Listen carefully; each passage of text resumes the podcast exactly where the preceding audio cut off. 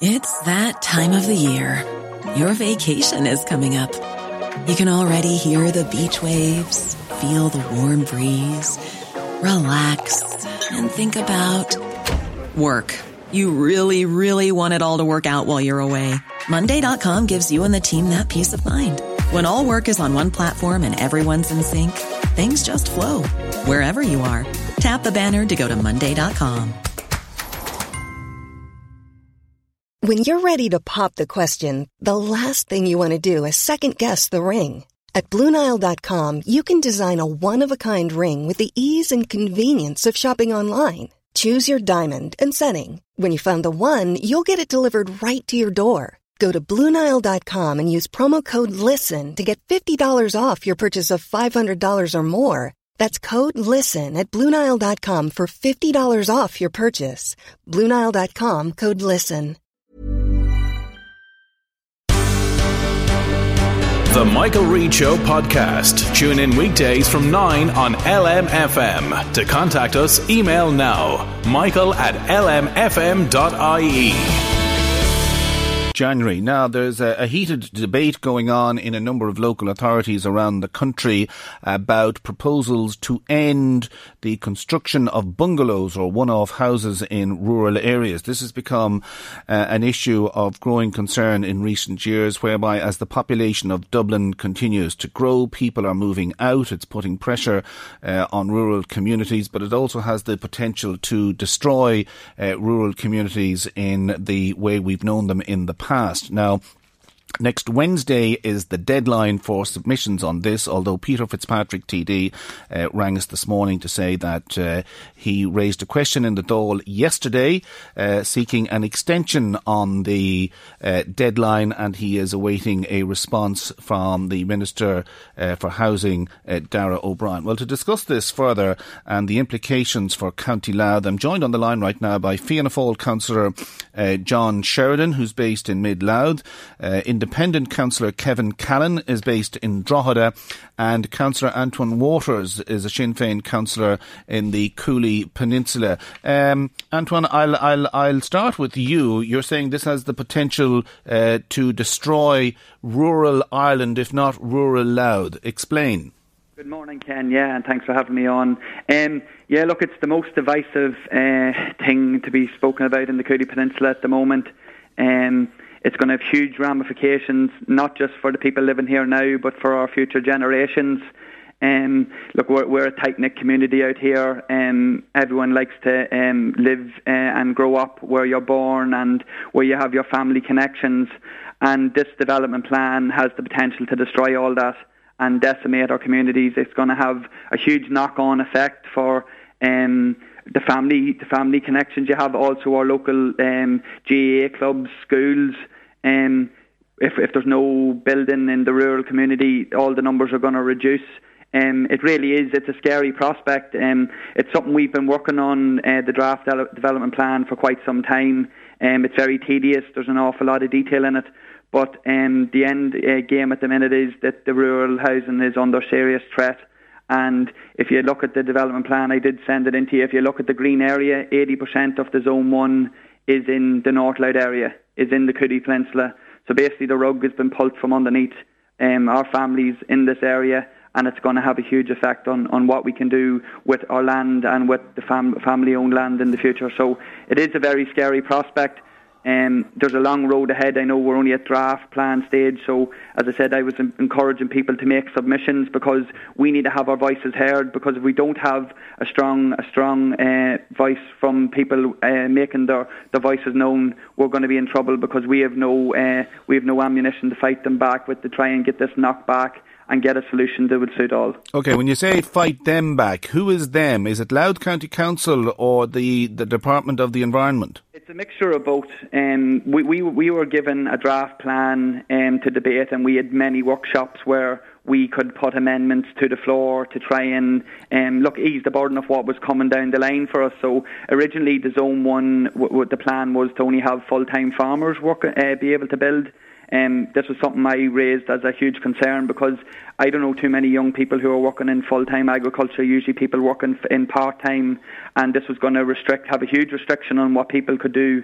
So I got an amendment uh, added to the plan where um, a son, uh, two sons or daughters of a qualifying landowner who has three hectares of land can can build on, on the family land. So it, it, look, it's not a great amendment. Don't get me wrong, but it's 100% uh, better than what it was previously. So look, we're to answer your question, we're fighting it on two fronts. We have to strike a balance between what Louth County Council will will accept, and obviously the office of, of the uh, planning regulator will also be keeping a keen eye on it because they are in charge of ensuring their policies are put in place correctly and if if if we did, uh, go too far off track, they may be coming in to impose stricter conditions on us. So it's a it's a balancing game. And um, I know I was listening to Oireachtas TV last night. There was a, quite a heated debate on the development plan and on rural housing. And I know the minister um, had said, Darragh O'Brien had said yesterday that he intends to um, discuss the rural housing policy in the new year. But the problem is, in Louth, we're due to uh, end the draft stage on the 23rd, where the council will start looking at the submissions. So this isn't helping us in Louth because these changes may happen in the new year, but that's not going to help us now because we're at the next stage of the plan. Okay. But uh, just let me move on to uh, John Sheridan. You're a Fianna Fáil councillor based in Mid Louth. Uh, the department might argue that if the building of bungalows or one-off rural houses just continues and continues and continues, uh, Ireland is just going to be full of bungalows with no green spaces, and uh, the long-term plan to try and move more people into towns and cities um, won't work. So, do you not accept that the council and the department actually are going about this the right way? Well, good morning, Ken, and thanks uh, for having me on as well. I suppose in relation to put some context on the uh, on this, since I've been elected, I've been in a lot of planning queries in rural areas. You might have an applicant in their 30s where an older sibling previously got planning permission under the local needs and they want to live in their own local community. And now uh, a younger sibling is getting refused planning permission. That's all because of the, the, the current development plan that's there. And as Anton has mentioned, there's far stricter terms and conditions are due to come into place next year. And similarly to North Louth, areas like Togher, Monasterboice and Collon uh, are going to have new, these new strict criteria put, put in place as well. Um, I know an extension was mentioned there. Um, my Deputy Fitzpatrick and know my colleague Councillor Andrea McKevitt raised this with Louth County Council for a motion next Monday and has been told no, there's a statutory framework. So at this moment in time, we need councillors need as many communities to come together between now and next Wednesday and put submissions in to know the facts. And even people mightn't be considering planning permission now. They might be looking for us down the road for children, but they need to be aware of this and have their have their voices heard. On the point of in relation to uh, bungalows and, and, and rural areas, I suppose can, things have changed. I know you mentioned about people moving down from Dublin. This isn't about people coming from, from Dublin and urban settings wanting to build in rural areas. These are um, new strict criteria on rural families, indigenous to rural areas, uh, and now being told that sons or daughters won't be able to be, to build in those areas. And from my point of view, um, I've done as much as I could in recent weeks to highlight it in media, social media, doing presentations to community groups, uh, and dealing with individual queries to advise as many people as possible to make submissions so that we can try and get um, some exemptions in place um, to make villages and communities viable. Yes, John, but can, can, I ask you this? There would be people listening to this and they'd say, well, you people have been elected on behalf of the people. When you put the questions to Louth County Council, what responses are you getting?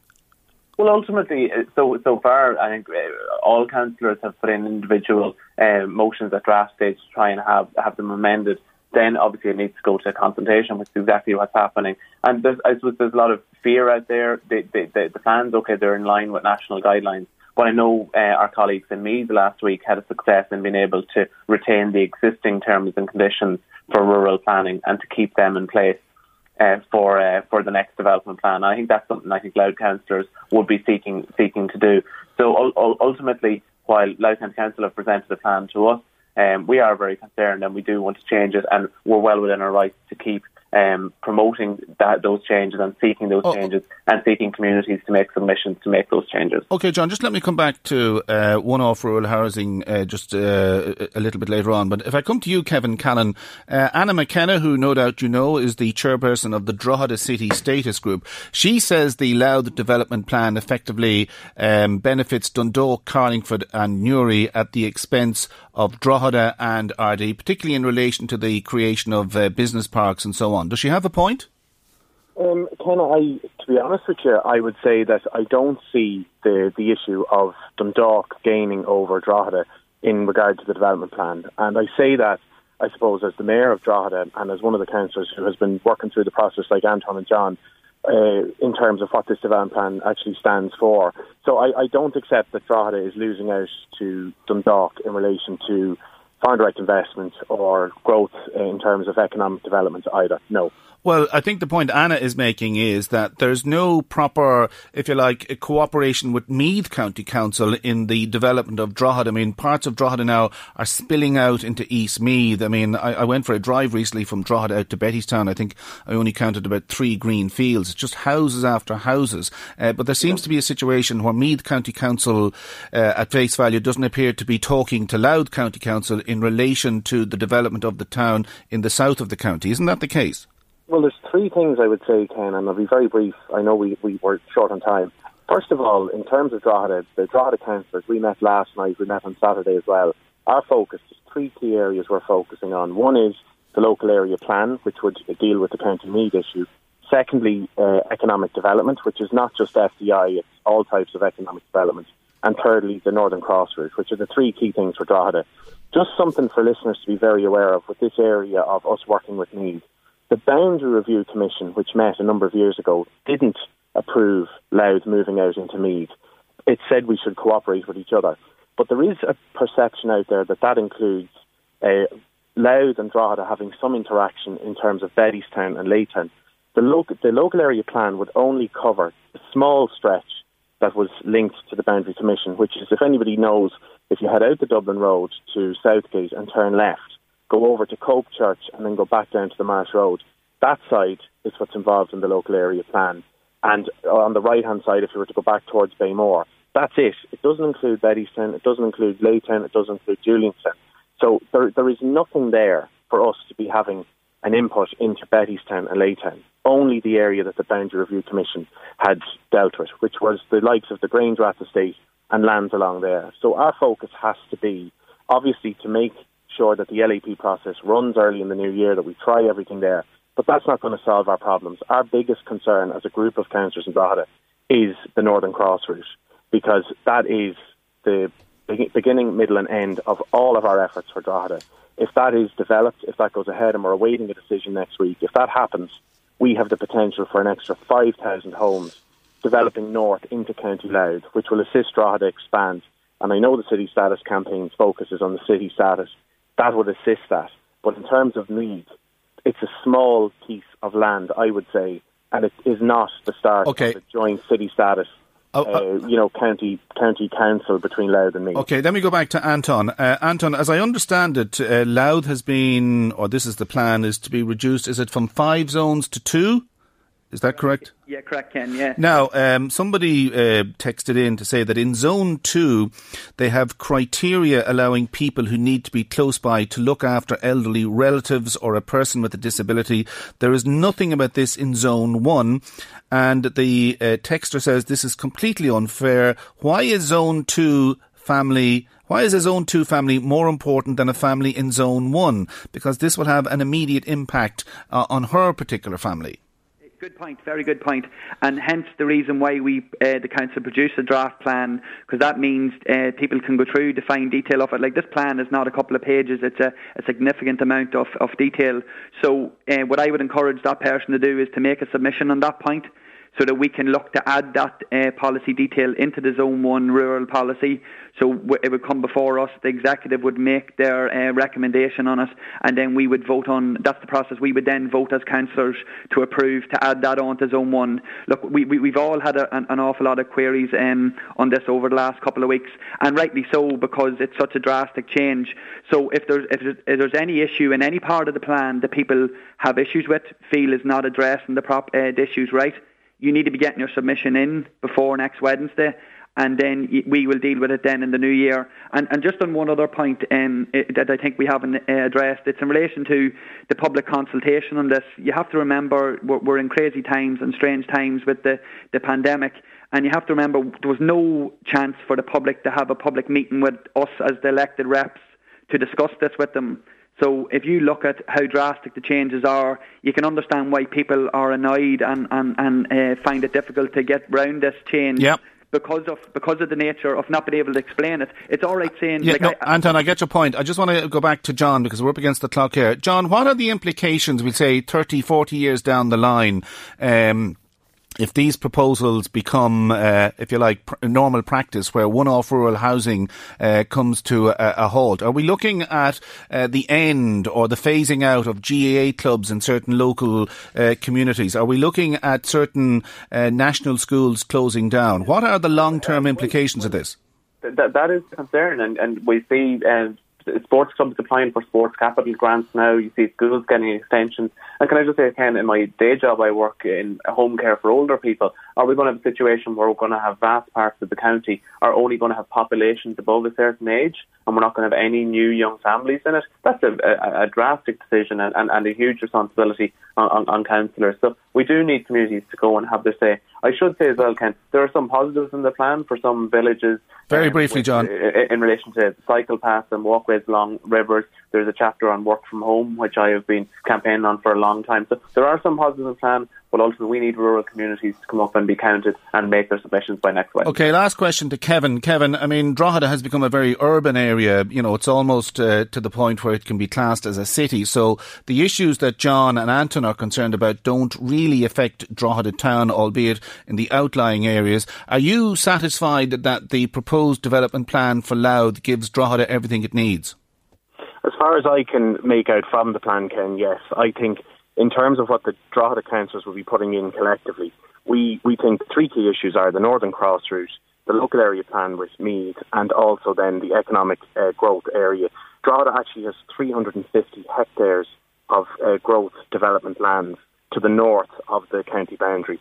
So our priority is we get the cross route uh, delivered, we get those lands developed, and we then cooperate with Meath on the patch that the Boundary Commission dealt with. To us, that's the priority. But also, we have a large rural area which includes Termonfeck and Clogherhead, which are included in the Drogheda area as well. So obviously, that's something that every councillor is aware of as well in terms of fighting the issue okay. that John and Anton are raising there. Okay, we're going to have to leave it there because um, the clock is against us, but it sounds like a topic we'll be returning to again. It is rather contentious. Uh, I want to thank uh, John Sheridan, Fianna Fáil councillor in Mid Louth, uh, independent councillor uh, in Drogheda, Kevin Callan, and Anton Watters, who's a Sinn Féin councillor based in the Cooley Peninsula. Now, as I said, the deadline is next Wednesday. Peter Fitzpatrick TD did ask the Minister Darragh O'Brien yesterday if that deadline can be extended. Uh, Peter Fitzpatrick is waiting on a response, and indeed, if he gets that response, we'll have it here on LMFM News.